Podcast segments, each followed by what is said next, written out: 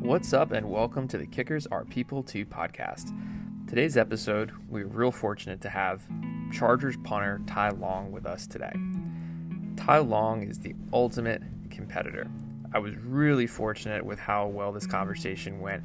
We talked about technique, we talked about the mental side, we talked about the spiritual side, we've talked about sports performance, we talk nitty gritty, we talk cleats. I think you're really going to enjoy this. And above all else, Ty ends this with a killer quote that you don't want to miss. Enjoy.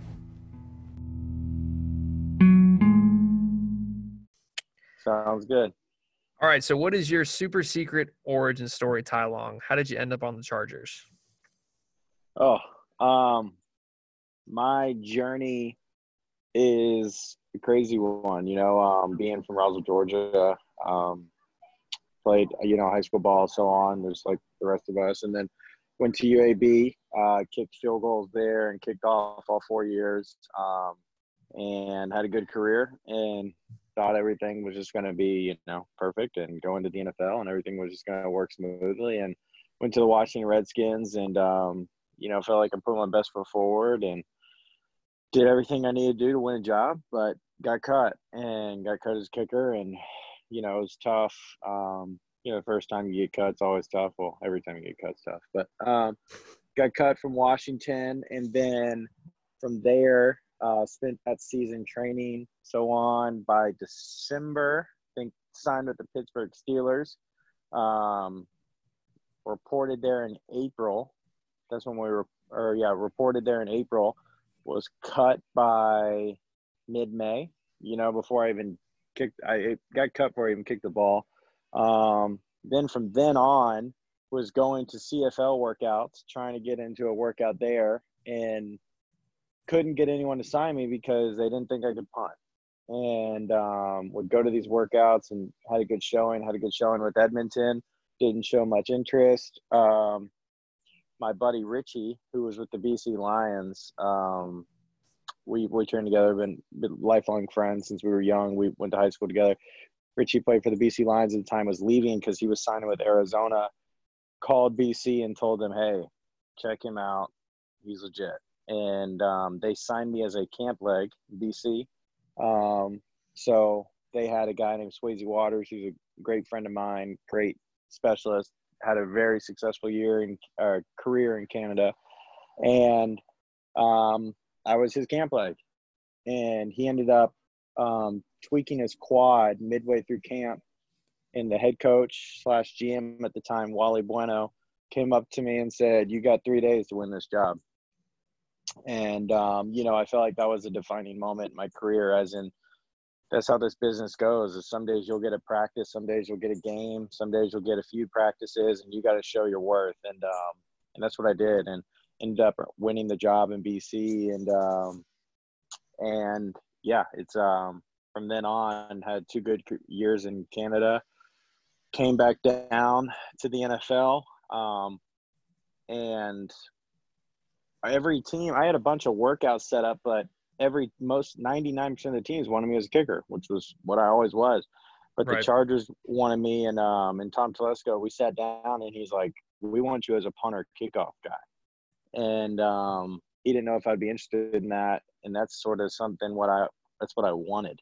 And mm-hmm. they were the only team to offer me as a punter and a kickoff guy. And um, yeah, and I you know love it there. And so I had a good year. And um, but then you know had a uh, stress fracture in my fifth metatarsal. Hurt that week week two when I was doing all three. And um, you know, it's just sort of how it goes sometimes. And had to play the rest of the season with that injury, and it was tough. And uh, you know, I'm pretty much healed from it now and feeling good. And um, but yeah, it was, it was, a good year. But every year has its uh, has its, its trials. You know, you got to fight through. So you played basically all season with a broken foot.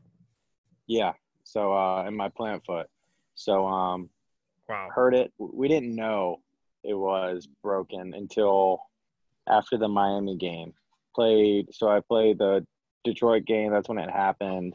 Something a little weird landed on it weird, and then played the Texans game. It was bothering me a little bit, and that's when it happened. Happened, and um, you know, but I just thought it was just you know just me being, I don't know, just I just thought it was nothing.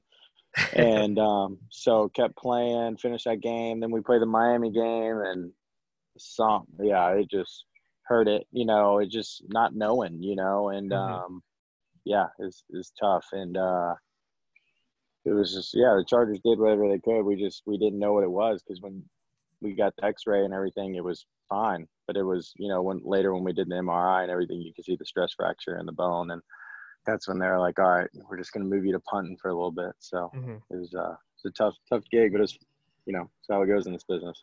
Right. And it seems like you've had these series of make it or break it moments of pressure that have kind of defined you moving from step to step as you kind of climb from UAB to the CFL and these workouts to the Chargers. How do you define pressure and then how do you deal with it from like a mental perspective? Because you're in a position where it's like you'll train for, you know, months, years even, and it might all come down to how you hit, you know, two or three reps. Yeah, you're exactly right. Um, I was actually talking to um, a, another kid the other day about this pressure. It's like it's something you you fall in love with. Um, it's it's this crazy like high you get, mm-hmm. you know, when everything's on the line, when everyone else is, you know, like what if when it was kicking field goals, when it whatever it is, it's like that that pressure is just what I don't know, it's sort of what wakes you up. You know, it's if mm-hmm. at this point in our in your career, if you don't love the pressure, you're in the wrong business.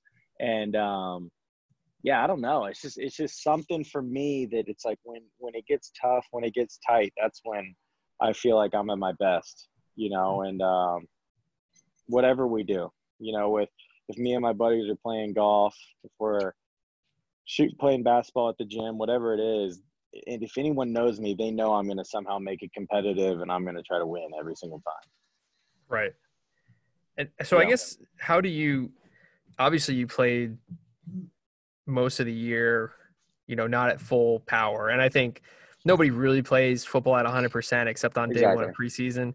Yeah, but exactly. I think as a kicker, you know, that that's the equivalent of a quarterback with like a fractured forearm, mm-hmm. but you know, how did you? I guess you would have days where you didn't have your best stuff, you didn't have your A ball, and you know, John Carney is likes to say you have your A ball days and your B ball days. Um, how do you define success?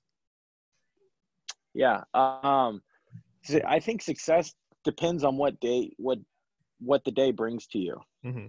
You know, I mean, there there was like we played at Chicago this year. It's an early game really cold, windy. It was like it, when I, I think it was low 30s. You know, it was the first really cold game of the year, really windy. And I told myself, all right, if you come out of here averaging 48 and you hold Tyreek Hill to 40, it's a, it's a good day. I mean, uh, not Tyreek Hill, Tarik uh, Cohen, and mm-hmm. um, you hold him to to that, it's a good day. And right. I I think we averaged that day 53, and we held him to 43 and um, because he had, he had one long return, he the dude caught on the one yard line and brought it out. Um, but that dude's that dude's a freak. And, That's the um, worst. Yeah, and uh, but it's I think it, it all differs from the day, from what you have, the task you have at hand. You know, because there's going to be some days where averaging 45 is is a big number, and then mm-hmm. there's going to be some days where averaging 55 is very doable. So um, and then it depends on what you have. So um, I think the one thing is I've gotten older and more years under my belt through the CFL and the NFL, like figuring out what's a win and what's not, you know, mm-hmm. and uh, there's going to be certain, like an example is like when we played Chicago, I had a punt um, that was in between that range of a, it would be a long Aussie or a regular punt and it was one of those where I wanted to hit like an 80% swing. If I catch a miss hit, that's fine because the miss hit's still going to go 45 yards. Mm. And I end up catching a miss hit that went up, stayed down the alley, 4 4, 4 5, and we were able to cover it and get out of there with like a 43 yard net. That's, that's, see, I count that as a win. You know, not every great ball is a turnover 55 5 5. You know, like right. some of the balls are putting them in the right, right spot, right spot at the right time and um, you know that's something I've learned over uh, years in my career. Gotcha. Now, what you know, and I talked to um, my buddy Zach Triner about this. He snaps for the Bucks, and, and we always he would always say, you know, the full athlete is somebody who has a training philosophy and trains, you know, not only physically but like mentally and, and mm-hmm. spiritually mm-hmm. as well. How do you address those components of your training spiritually or mentally, or, or what what role does that play in your physical performance? Yeah, I think my mental ability is what is one of my strongest components. Mm-hmm. Um, I think um, that it's it, it weighs into a lot of your success. I mean, you can watch some of the greatest athletes of all time, and the way they carry themselves on the field, on the court, you know, they know how good they are. Mm-hmm. You know, and I think that's one thing is like um, knowing what you have to be to do your job, the focus you got to put in to do your job on a weekly basis, you know, and um, like for me, doing my visualization, the certain routine I do um, every night before a game, um, during the week, you know, getting yourself ready. And yeah, getting the mental preparation for me is huge. Um, but my biggest thing is the the self belief. You know, if you have the self belief that you can do this, that's I mean, I'll be honest with you, that's ninety percent of the battle. Right you there feel, is going out there week in, week out with self belief. Do you feel like a lot of guys on that NFL free agent bubble? And I mean, you were there too. Do you feel, yeah. or did, did you personally struggle, at least at first, with feeling like you deserved to be out there with all those other guys? Yeah, yeah, yeah. You know, I mean, I think it, at first when I was in this league, I was like, you know, like, oh, you know, I'm on I'm on the field with these guys, you know, and then it I think part of it something switched when it's like, you know what? Not only do I deserve, I can hang. Like I'm, you know, and so it's just something clicks, you know, when once you've been in it for a little bit, like for me, once I went into my second year in Canada, I was like, I know what I can do. And that's, mm-hmm. You know, that's not arrogance. That's that that's those are numbers. Numbers don't lie you know, and I know what I can do on a weekly basis. And that's when I just realized, like, hey, yeah, you can do this, you know. And there's a lot of guys um, who, a lot of free agents who are really good too. There's a lot of good free agent kickers out there that can play. They just need an right. opportunity. And um, the key for them is just to know when they got that up, when they get that opportunity, it's like, I belong. Mm-hmm. You know what I mean? Like that's that's half the battle is knowing you should be there. Yeah, and I think that that's I think that's true.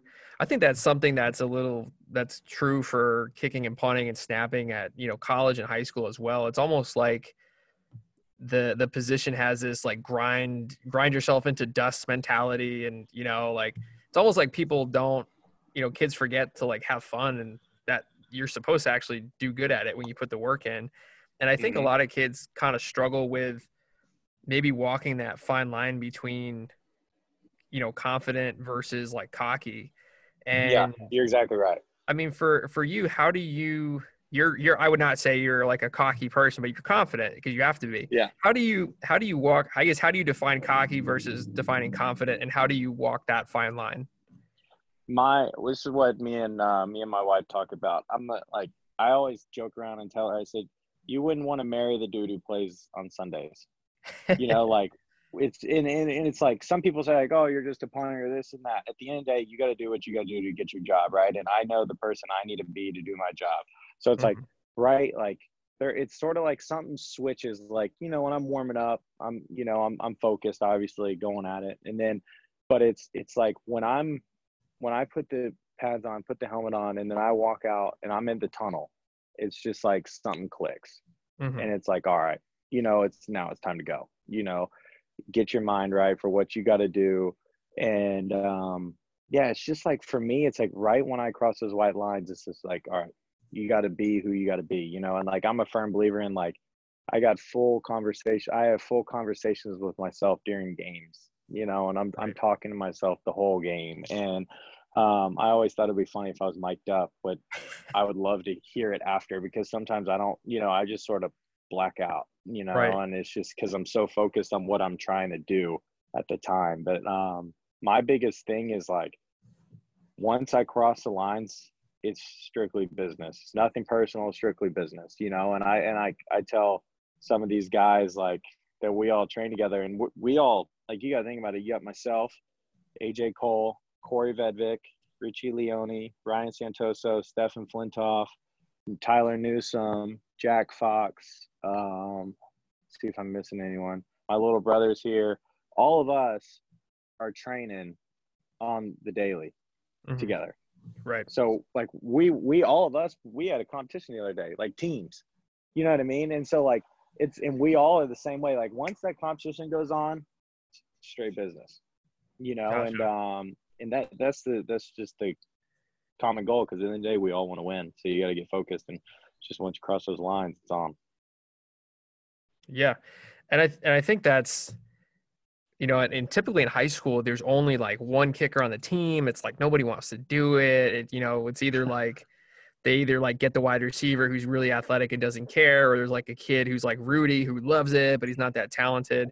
And when there's like two kickers on a high school team, like the original kicker is just in shock because now he has to like compete. You know what I mean?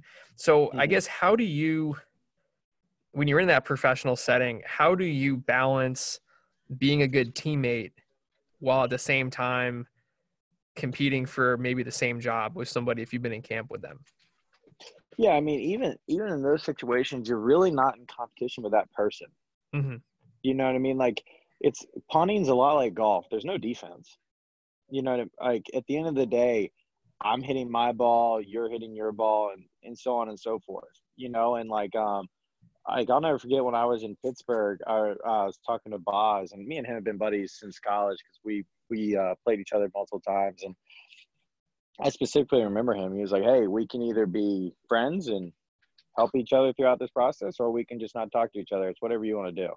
And I was right. like, "No, man, we're we're cool." You know what I mean? Like, right. at the end of the day, like someone was going to be somewhere, you know, and um, obviously he was there and I wasn't, but um, right. you know, and um, but yeah, it's just sort of how the business goes, you know, and um, but it's it's that's the one thing is like there's no um, there's no defense. Like even like when when Tyler Newsome was there this year, I mean, if Tyler came to me and asked me for help, I'd help him, you know, and tried to help him with this and that. I mean, me and Tyler are good buddies, and um, and I right. feel like that's a most guys around the league are like that. Most are. Right. And it's, yeah, you know, you never see like a, a true pro be unkind to any of those, you know, guys in the bubble. Yeah. Because at the end of the day, everyone's been there. Right. You know, most, most, every specialist at some point has been there, you know, and, um, and, and I say you're there until you're on that third, that second contract, you know, and you've got, you've got, uh, your guarantees, you know, and this and that. Because we're at the end of the day, we're all just trying to survive in this league. Sure. Now you're you mentioned you're a big fan of visualizing self talk.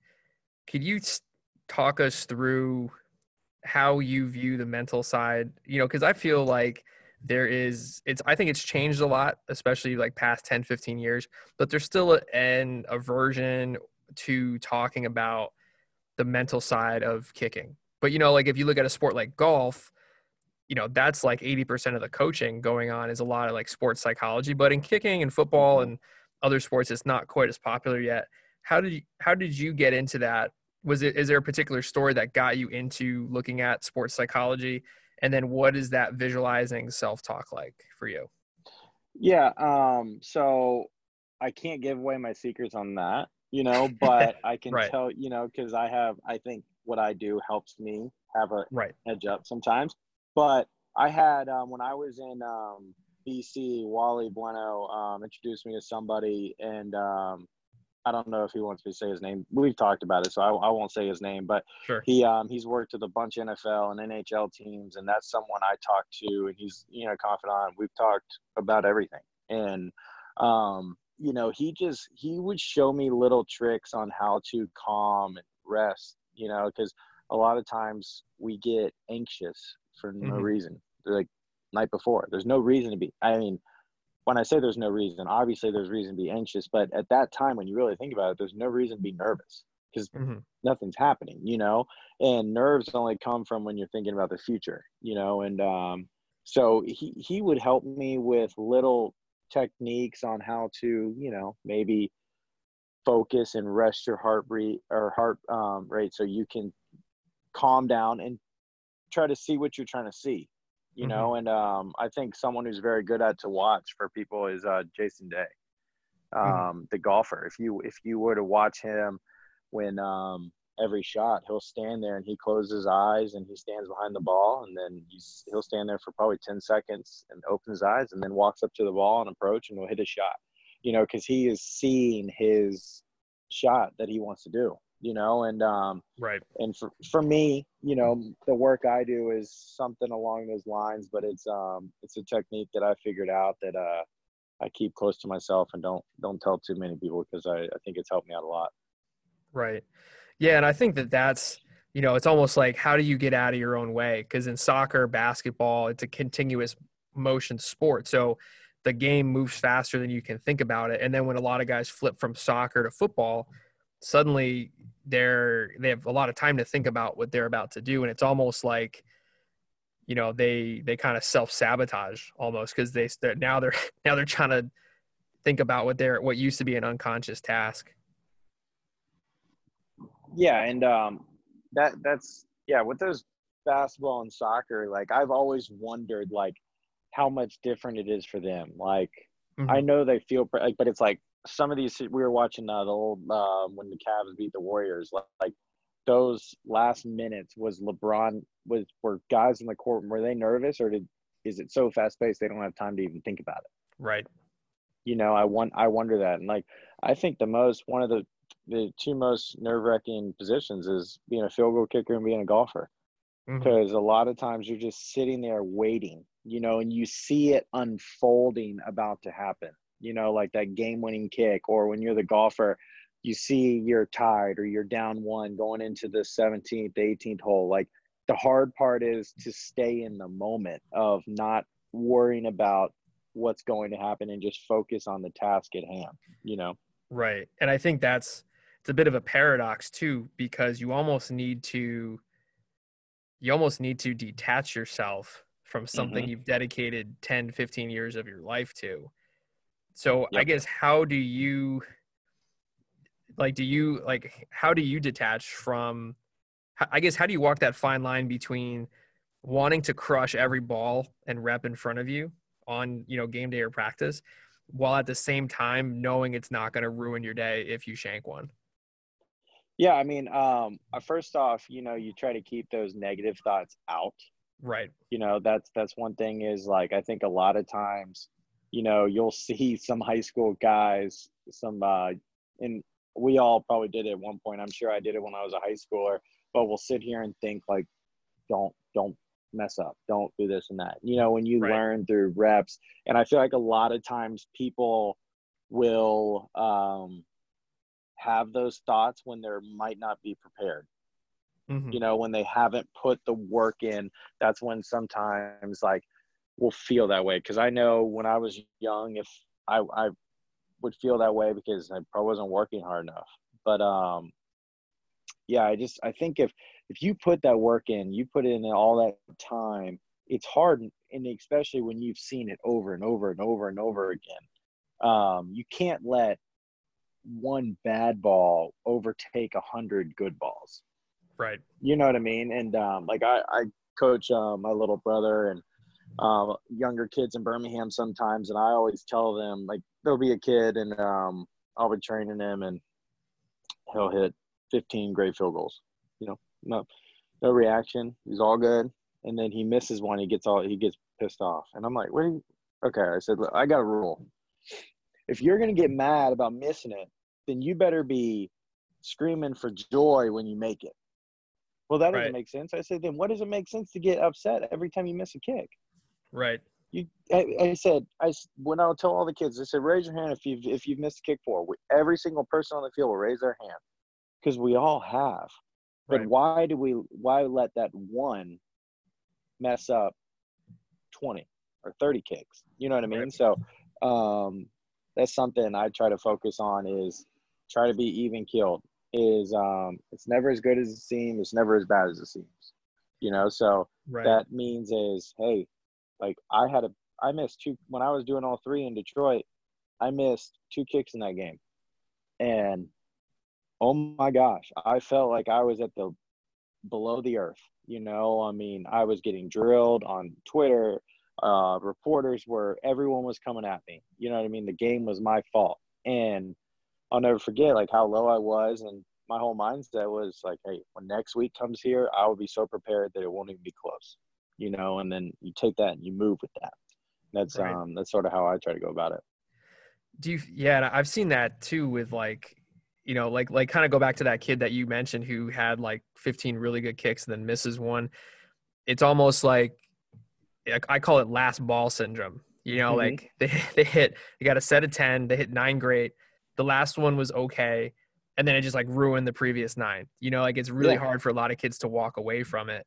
And do you do you feel that uh or I guess how do you balance or do you, I guess do you see guys whether it's in the NFL or kids that you coach, do you see guys like putting their self worth into their performance? And then how how have you kind of compartmentalized like, hey, that's like your performance versus like you as a person? Yeah, I mean, I think when I was young, I did because um, when when you're young, you you attach to what you do, is in like that defines you. So like if you were to go, go to like a sophomore in high school, they're to tell you everything about them and that they are a football player and that they play punter or they play kicker and this is what they do and this is this this this rather than because a lot of times young guys haven't young kids haven't figured out who they are as mm-hmm. you know what i mean? And right. when you get older you realize like when like i love football. Like i love everything about it. I love the off season. I love the grind. I love the in season. I love everything about it. I didn't have football for about two and a half years. And I realized, hey, I am someone without football. So for me, that's how I figured it out because I had no choice because no one wanted me for two and a half years.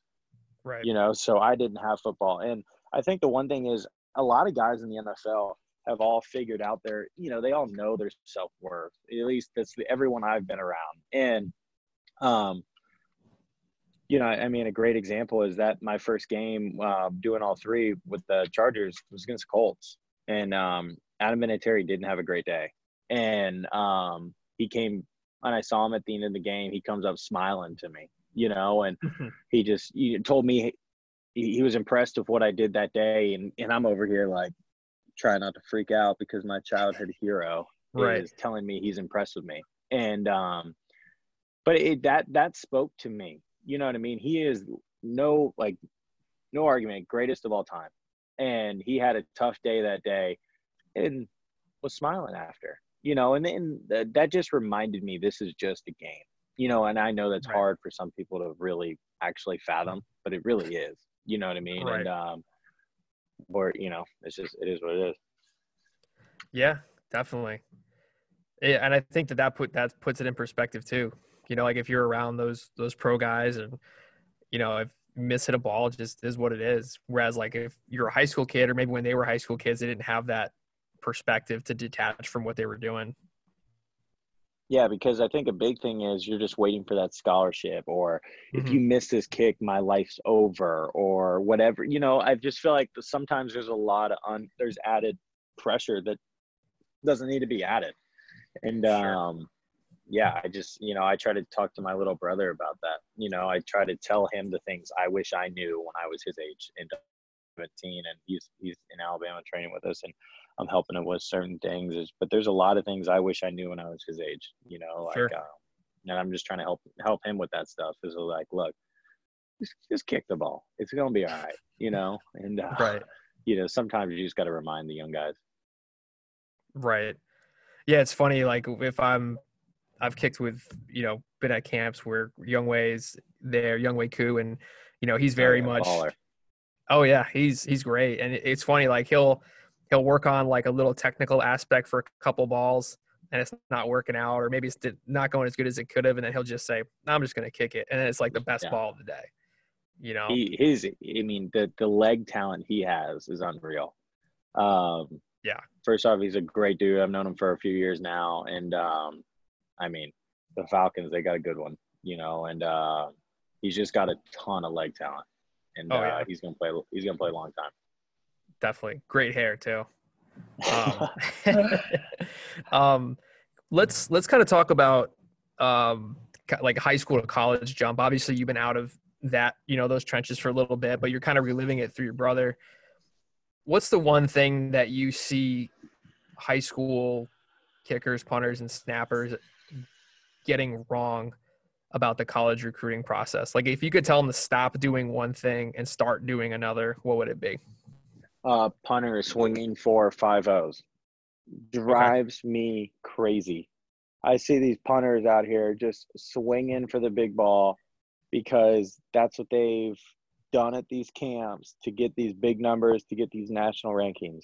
Mm-hmm. I mean, coaches want to see you can do it, but at the end of the day, if you go to a camp and you hit 150 and then you have let's say they give you 10 punts and you hit a 50, great. It's awesome. All right. But then that's let's say that's ball 1 and then ball 2 through 5 are all over the place. It, it shows nothing. You know what I mm-hmm. mean? It's like like my my biggest thing is like my mindset is every ball I'm trying to hit is 4-7 you know, I think for a lot of these kids is find a ball they can hit and a good example, my little brother, we threw him in the competition with myself and AJ and Richie and all of us. Okay, and Corey, he was in the competition with us, and I'm and I'm watching this 17 year old trying to hit with us. And I'm like, what you doing? Like, you're, you're not you're not going to. You know what I mean? So I was like, hit your ball, find your ball and hit it. I think a lot of these kids chase other kids, and they don't need to and I think a lot of times is um, if I think a lot of these kids would be better off if they find the ball they can hit every single time and just do that. You know, an, an effortless kick and then get some confidence. And as you get more confident, then you might be able to swing a little bit harder. Then maybe we we play with the drop a little bit to maybe get you a little bit more hang. But a lot of these kids are swinging for these five O's because they are going to these mass produced kicking camps or kicking combines to get ranked and that's where i think a lot of it happens right so it's almost yeah i mean it's you know who doesn't love seeing 5-0 and yeah. that that big ball like you said will will get the coach's attention but then it's like okay you can hit a 5-0 but then like you shanked your first punt 10 yards yeah like I think a lot. I think it would speak a lot if people would go out there and time college punters hang times and just go from there. Just clock the. I would love to see a number of Division One punters. You, you just no, no, just do Power Five punters and get all the hang times for the year. I'd love to see it, and I think people would be astonished of what they actually are compared to what they think they are. I think there's actually and, a Twitter account that has that. There's um I'd love to see it. F A U Jaffe, J A F F E, but it's this this guy. He's one of the business professors at FAU, and yeah. he does like all these cool statistical analyses. And I know he definitely has it for field goal. So he like did really all cool. every every field goal from 2019 season. The average yeah. Power Five field goal distance was 35 yards. Yeah, and that's why like, and I just that's why I'm working with these kids. When I see kids, like I help with one-on-one kicking, Mike McCabe. I'll I'll help coach. We I'm one of his coaches during the off season. Right. And um, until all this happened, I'm working with these kids, and I'm like, all right, guys, we're we starting at 30 yards, you know, and they're like, well, cool. I'm like, make everything from here. Right. Like, you, you guys are struggling to make NFL extra points, but you guys want to go back to 55 to get that one clip, you know. So I think, um, yeah, a lot of it is putting in perspective what's actually real and what's not you know and when i say that is in like i would love to know in the nfl how many guys are swinging for five o's i mean i i'm pretty sure i know the answer but um and i think if young kids actually heard that it, i think it would it would change a lot of kids for the better because i think a lot of kids um miss out on opportunities because they're trying to be so great all the time that as in trying to hit this certain punt that isn't realistic all the time, you know? They try so hard to be great, they struggle to be even good. Yeah. And because gotcha. it's like a lot of times I feel like kids think 5 0, 5 0, 5 0, and then they don't realize, like, hey, I might not hit a 5 0 into the wind. And they don't right. know how to play, they don't know how to hit that punt. So that's what we we worked on, you know, when when when McCabe and Richie and myself and Ryan, like we, AJ, we all help coach all these kids during the off season, mm-hmm. you know, and I think that's why I always, I always tell these, um, and there's a lot of good kicking companies. Like you're a good kicking coach. There's a, a lot of good kicking coaches out there, but like in the South, like I always tell these kids, I'm like, like look, look what you guys have around you. You guys got like nine NFL guys help, nine NFL and CFL guys helping you guys, whatever, and we're showing you how we do our job. Right. You know, Yeah. and um, and I and I think, but some of these kids still don't listen. You know, and it's how it goes sometimes because they're they're young. But uh, Right. none of us take it personal, but we always tell them like, look, know the situation, know what you have, know what punt to hit here, know what how you need to hit this field goal. You know, play the wind. You know, and um, that's what I think a lot of kids struggle with sometimes is they don't know, like like hitting a big punt with a strong wind to your back is tough because it's actually harder to turn over a punt with the wind at the back than it is with the wind in the face. Right. Can And you so I, break that down a little bit more because I think that's important for a lot of kids because I'll see kids try to just like chuck, you know, 80 yard punts and then they're suddenly realizing it's a lot harder with the wind at their back. So why exactly is that? Yeah, so it's just like like I'll never forget. I was training with Thomas Morstead and Jamie Kohl a few years ago, and um, we were up in Wisconsin, and I was talking to Thomas, and who's awesome human being, great punter, but even better dude. And Yeah. he was just telling me about. He's like, "Yeah, I'd rather punt into the wind all day," you know, because at the end of the day, like if you throw a football, you know, and and I don't know the science behind it, but if you were to throw a football into the wind, the nose will come over, right? But if you you have a strong wind at your back and you throw it up, the nose will stay up. And so at the end of the day, a lot of times I would rather punt into a slight breeze than anything, because then I know I can consistently turn the ball over and put the ball where I want to put it. Gotcha. And um, yeah, so a lot of times people's, you know, field goals, yeah, field goals a little different. If you get the wind to your back, you can swing. But punting, there's a lot of times if I have a really strong wind, I'm just gonna Aussie. I'm gonna hit Aussie ball and try to hit as you know, place it, hit as far as I can. Um, Right. But yeah, a lot of times, you know, like when you have the wind to your back, sometimes, I mean, you really got to swing up to get the punt you want, and sometimes that's not the consistent swing. Yeah, because the wind's just going to take that ball at its apex and just chuck it forward instead of letting it come over. Exactly, exactly, and it will even push it down a little bit. Right. It's almost easier to hit a dart when you have the Mhm. wind at your back than anything else. So yeah, for- for you all right so let's kind of break down like wind punting for a second then because up in you know i have a lot of listeners up in the northeast and the, i'm sure it gets windy down in alabama once in a while what kind of break down your strategy for you know right to left wind you know left to right and then you know how what would you adjust uh, specifically directionally if you have all those winds Yeah, so a right to left is a tough one because for a righty, because it's taking the ball in, it's bringing it inside. So um, that was actually, remember I told you that wind I said uh, we had in Chicago where I was okay with the miss hit there. Right. That was the wind we had in Chicago um, going towards the open side. So I guess going towards the lake. Uh, but that was, you know, that's, I think going, that's a tough line because you want to take the line at the sideline but if you miss hit it, it's it's going middle of the field. You know what I mean? So that's one of those punts where it's tough if you have a electric returner like uh, uh, the Bears got, and that's where like I didn't want to hit a low liner because if I hit a low liner that ends up going outside the numbers, he's going to get the ball 10, 15, maybe even 20, 20 yards. You know, Right. so that was my mindset there. So if you have a left to right win, I have no problem going into that you know um, i can just my mindset is stay small hold on to it. My thought process is take the ball straight out of my hand but keep my chest over my toes. You know keep my chest over my toes and just try to take the ball straight out of my hand. And my ball into a wind i'm aiming for is you know four seven four six four seven you know and um typical like the, the hang doesn't really change into the wind i don't feel unless it's really strong but the the biggest thing is how you play it and um Right. you know that's sort of a you know a trick i learned up in canada i mean uh, um but uh richie leone told me uh a line that i'll never forget when it's breezy swing easy you know gotcha so you never try to don't try to over, overpower the wind because you won't win Right. Yeah, and I think that that's you know very true. Like when I remember at um, one of Carney's camps up in New England when Gostkowski came out, you know, I asked him, I was like, what, what are you trying to do? Like every kick, like if you just did that one thing, like that would make everything else easier. And he would just always say like, just get a clean hit. Like I'm not trying to crush up these kicks. As long as I get a clean hit, I'm going to have a shot. Yeah. No, and uh, Gostkowski, I mean, he's uh obviously pretty pretty good, right? And um, right.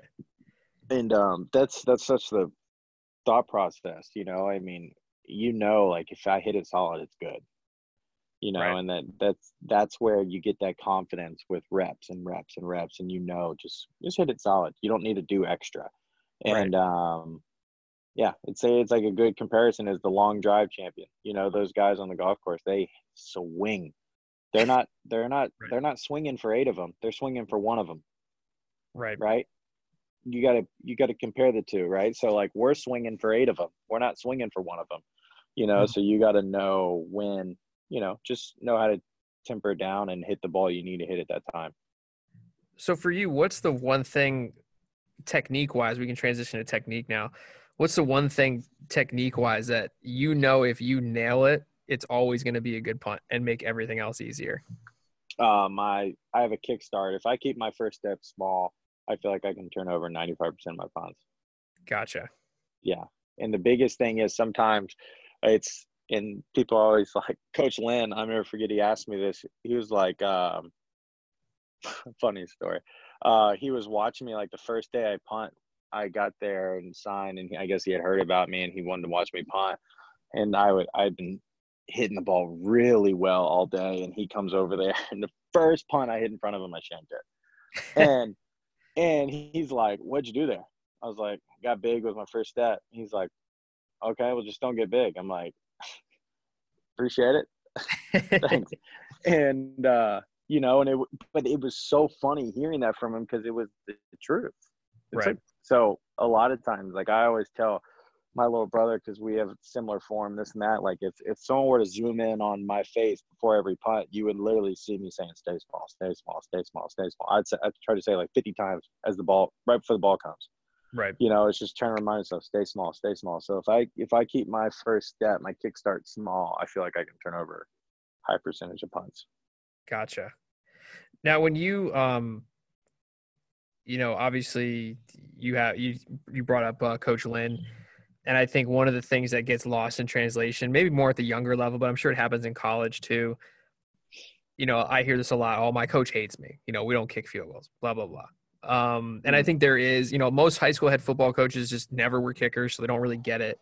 Um, but I don't think they necessarily hate them. I think the kids are being a little over exaggerating. But what would be what would be one piece of advice you would give to a younger player or parent who is you know struggling to, with like connecting with their coach like if they had an issue with a coach how would you recommend they go about trying to talk to their coach or have a conversation with them? Yeah, I feel like a lot of time with our position, a lot of coaches don't understand it. And to give you an example, is like Coach Lynn, he didn't really talk to me much when I first got there, which I'm the punter, you know what I mean? Like, especially in the off season, what are you going to talk to me about? You know, and, um, but it's like when he saw who I was, saw my work ethic, saw what I was about, then that's when we became close. Like he was, he made me a captain week 15 of the season. Nice. You know, and um, he came up to me Riz at the at there and he's like, Hey, you're captain. You know, and and I say that as in like because I've always take pride in doing what everyone else does. You know, like in college, do all the workouts. And I feel like a lot of times some of these kids, you know, will miss out on workouts and miss out on mm-hmm. doing this to try to get out of doing this. At the end of the day, if a coach there, I'm not saying every coach is great or perfect and that, but and you could probably attest to this. At the end of the day, most coaches, if you work your tail off and do everything they ask, they're not going to be mean to you. Right. They're not going to hate you.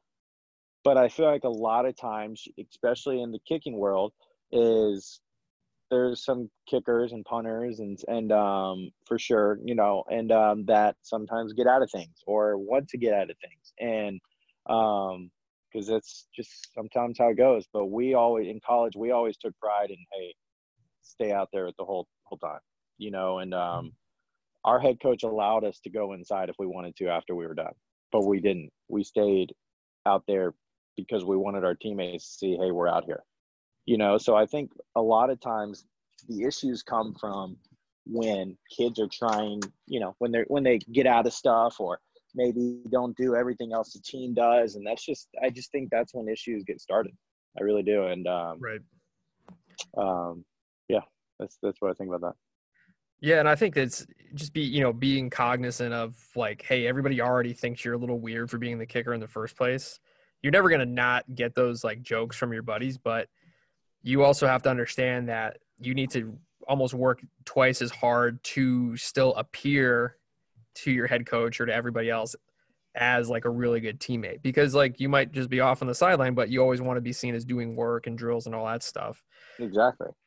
Um let's talk a little bit about for so what's nice about what you do is you you know you can put words and you know how to teach what you do really well to younger guys and develop other younger kickers and punters. Um, if you have a kid day one, what are three things or three key fundamentals that you would start them off with with punting? Uh, with punting, um, hands, uh, their grip on the ball. Um, mm. You know, I feel like a lot of kids try to create height and distance with the grip they have, but a lot of kids, and it's not their fault, don't know how to hold on to a football. Um, so the first thing I would do is grip and uh, catch and mold, you know, because in the, the day, if you don't have good hands, you can't punt.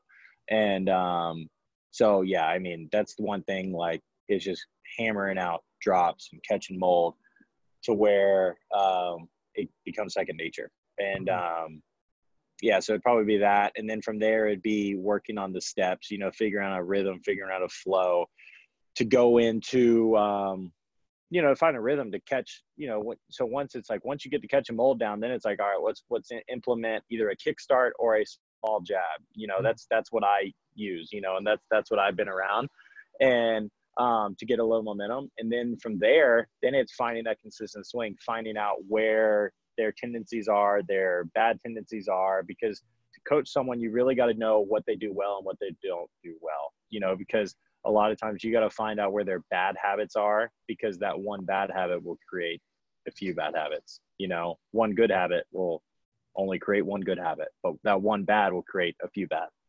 Gotcha. Mm-hmm. And I think what's funny is I didn't hear you say anything about, you know, like hitting the ball at first. It was like a lot of handwork. And I think it's oh, really, oh, yeah. it's really underestimated how important your hands are. Yeah. All get, get, get, it's all the drop. Like I try to do at least 100 a day. You know, um, right. yeah, it's that's something I'm trying to get in my brother too. Like I'm trying to get him to 100 a day. You know, just getting that habit of getting that down because it, it is all in the drop. Like AJ Cole, I mean, that dude is a machine when it comes to drops. Right. You know, and uh, Tyler Newsome's the same way. All like all the guys I train with, we all do a ton of drops. All the stuff we do is the stuff kids don't like to do. But that's why I where think, you are. That's why you guys are where you are, and, and they're yes and and I and I've and I've told uh, a lot of kids that the drills young kids don't like doing are all the drills pros enjoy doing. Yeah, yep. that makes a lot of sense. Mm-hmm. And I think, and I think what is, and I think it happens in every you know position or cottage industry within a sport.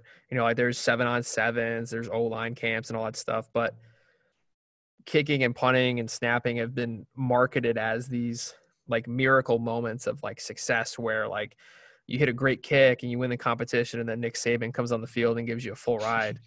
But, but yeah. you know, it's marketed as like this miracle moment, but in reality, like two thirds out of the time, it you're either, you know, one third of the time you're going to want to do all those little drills.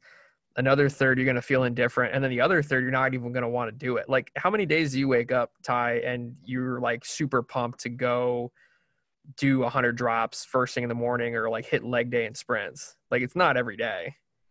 No, but I love what I do. Right.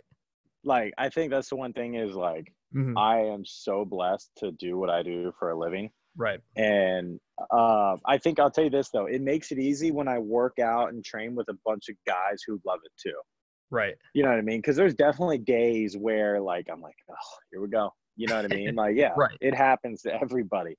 But I'll tell you this though, like if I were to show up, like we are right now, we're all doing like these home workouts at, at where we live, And if I were to show up like with no energy, AJ Cole or Richie or Ryan or Stefan, someone's going to change that. You know what right. I mean? So, um, yeah, but for me, like, you just got to love what you do.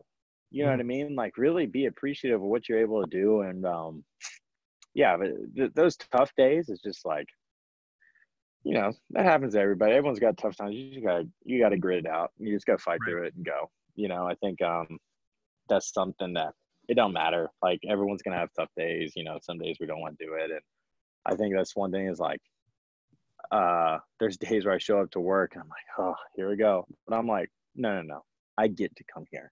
Right. You know what I mean? Like, like sometimes you got to remind yourself what you're able to do or what you're doing. You know, sometimes you got to change the way you think. Definitely. I think that's an important perspective shift too. You know, like it's nobody's playing football when they're 85 years old. I mean, everybody mm-hmm. gets at least four years, maybe eight more if you're mm-hmm. lucky, and then something, maybe something after that. But mm-hmm. it's such yeah, a it's short just, window. Yeah, be appreciative of the days you got. Like, literally, like, yeah, I I really do. Like, I love what I do. I love working out. Like, I love everything that comes with it. And um, I, but to play at this level, I feel like you got to. And right. there's there might be a few guys who don't, but most of them don't stick, you know, and mm-hmm. um, and that's not a that's nothing like a, a diss or anything, but I'm just saying the guys who stay a while love it because they love being prepared. They love getting ready to do what they got to do. Can you talk about how important or how how important it is to be selective of the people you surround yourself with? Because we'll probably have a lot of high school and college listeners, and you know, at that yeah. age, like oh. you said, you're still trying to figure out who you are and when you find out who you are, it kind of dictates who you surround yourself with. Yeah, I mean, the people you're around um, speaks to who you are. I mean, I think that's in a lot. I remember being young, and my parents would tell my mom would tell me that, and I was like, "Mom, you don't know what I'm talking about." And now it's like I get older, and I I tell like like I always tell my little brother, I'm like, look look at the people I hang around if you if you were to do a research of everyone I hang around, there ain't a bad dude in any of my friends. None of them. Right. You know, all my friends that I hang around are awesome human beings, and um, I think that's one thing that is so important. Is you're hanging around someone who's doing something wrong, you're gonna be doing something wrong. You know, and um, and that it's just so important that you're around the right people doing the right things. And it's it's that's why like i said we all train together because we all know we push each other to be better. And um, that's like we've all trained together now. This is some of us for third off season. And we've all moved to birmingham to train together. And um, yeah it, i just think it speaks to uh, what we're doing here you know training wise and the group of guys we have here and i've been around the league and we've gone into games and people have asked me before the game like hey who's all training in Birmingham? You know, I've seen that, you know, like other big NFL guys, you know, mm-hmm. so um, yeah, one of the most important parts is who you're around and the, the type of people you're around. I think one of the the harder things, other than being a kicker or punter, is probably being the parent of a kicker or punter. Mm-hmm. And how could, in your opinion, how could parents better support their kids who are kickers, punters, or snappers? Or like, what's a piece of advice you might want to give parents who are listening to this podcast? yeah push them to be better you know don't mm-hmm. push them to be perfect push them to be better and um, let, let your kid fail and let your kid figure it out you know i think a lot of these kids or a lot of these parents are in, invested in this too because they're trying to get their kid that scholarship but sometimes like the camp might not go as well but in beat, beating the kid down making him feel worse about it ain't gonna fix it. Help sure. build him up you know help him figure out why he failed or right. you know what i mean? Help help them through that time of why you failed you know because that's where you learn you know and um, that's what I, I think a lot of it is a lot of these times these these parents invest a lot of money and rightfully so they want something out of it. But at the end of the day we're all human. The kid's a human. The kid's trying to do well. And um, yeah help them through the tough times and um, push them you know just but yeah don't beat them down gotcha just a couple more questions and um yeah. so what what would be a favorite failure that you've had in the past that then set you up for later long-term success um yeah probably that detroit game very mm-hmm. defining mm-hmm. moment um because I were I to this day I remember the things that people said to me, Mhm. and that stuff fires me up every like. I'm you, you asked me about those days. If I if I have those days, I think about that. I think about the, the stuff people said to me, and it it gets me going, you know. And um, Right. because my mindset is to prove those people wrong, and um, yeah, that was one of those things at the time. I hated it, and I still hated it happen. But it's one of those things where it's like I am who I am today because I made it through that. Gotcha. Couple quicker questions. One person you'd love to train with who you haven't gotten to train with yet. Um, well, I mean, I played against him, Adam Vinatieri. I think it'd be really cool to pick his brain for more than you know pregame. Um, yeah, he's pretty, it's pretty sweet. Favorite cleats? What's your cleat setup right now? See, I'm I'm in between. I'll tell you this. I'll tell you this. Um, Call Chris. Yeah, no, soccer guy Chris, man, that that guy, he is the plug, and I'm not just saying it. I don't I don't shout people out unless they are deserving. That man is the best in the biz. Like I've had questions about certain type of cleats, this and that, but he's put me on some. I I think they're the best cleats I've ever worn. The new Puma Kings, those are unreal. Like they they might be my new favorite cleats. Yes, I mean you guys have any? I'm serious. I'm not just saying this. This ain't this ain't paid. He told me to say this. I'm just saying this because he is the best. You have soccer needs or soccer questions, soccer guy Chris. He is, yeah. He, and I think you're the only guy who's wearing Pumas right now in the NFL. Yeah, I love them. I love it. And they got they got these new powder blues that match their uniforms, and apparently they're coming out with all whites too. So I'm gonna have to give like four or five pair of those because I, I love all whites. Awesome. Favorite success quote? Huh. I don't know. Um, I'd say this best story I've heard. Um, this came from my dad. It was a, and this story might be chopped up a little bit. And this is something. Um, it's not really a quote, but it's a story.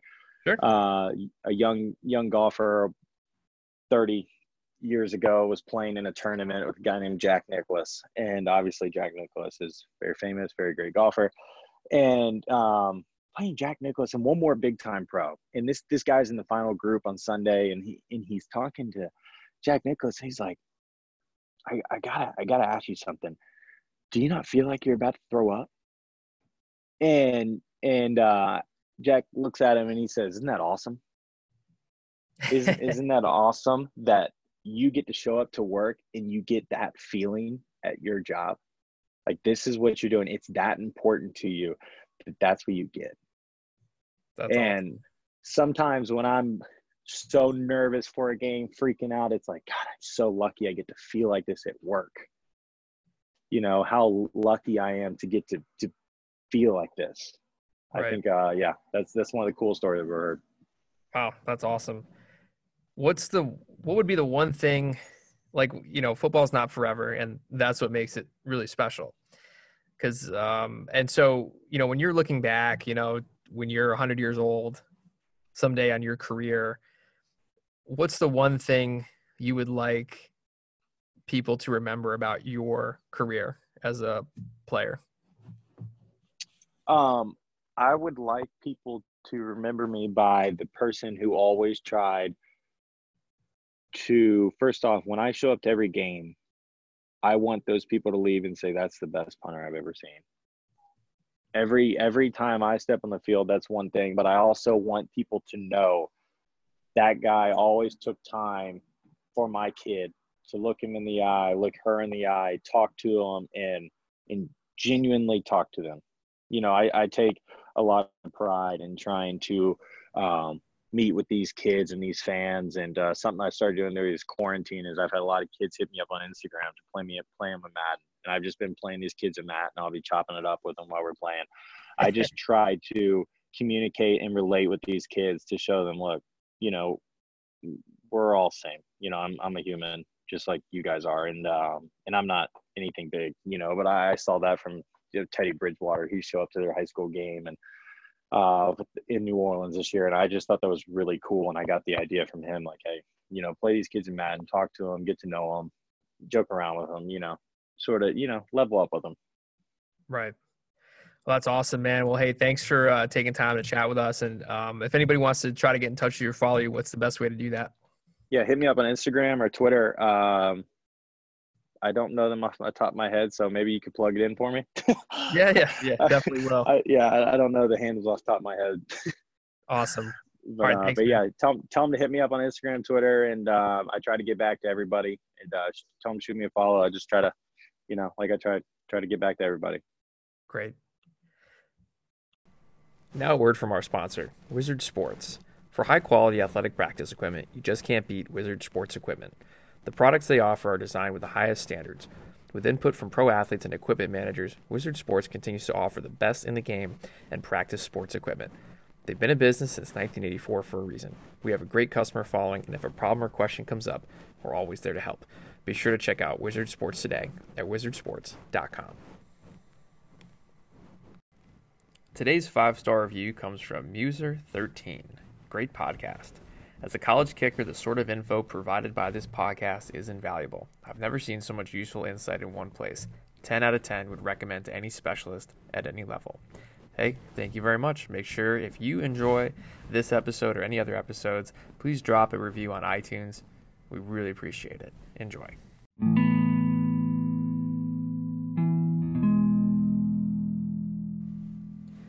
Thanks for listening to another episode of the Kickers Are People Too podcast. If you like this episode, or even better, if you didn't like it, please drop us a review on iTunes so we can get better for everybody else. This is important because we're going to start to give away some free, cool prizes in the coming weeks, episodes, and seasons. Thank you.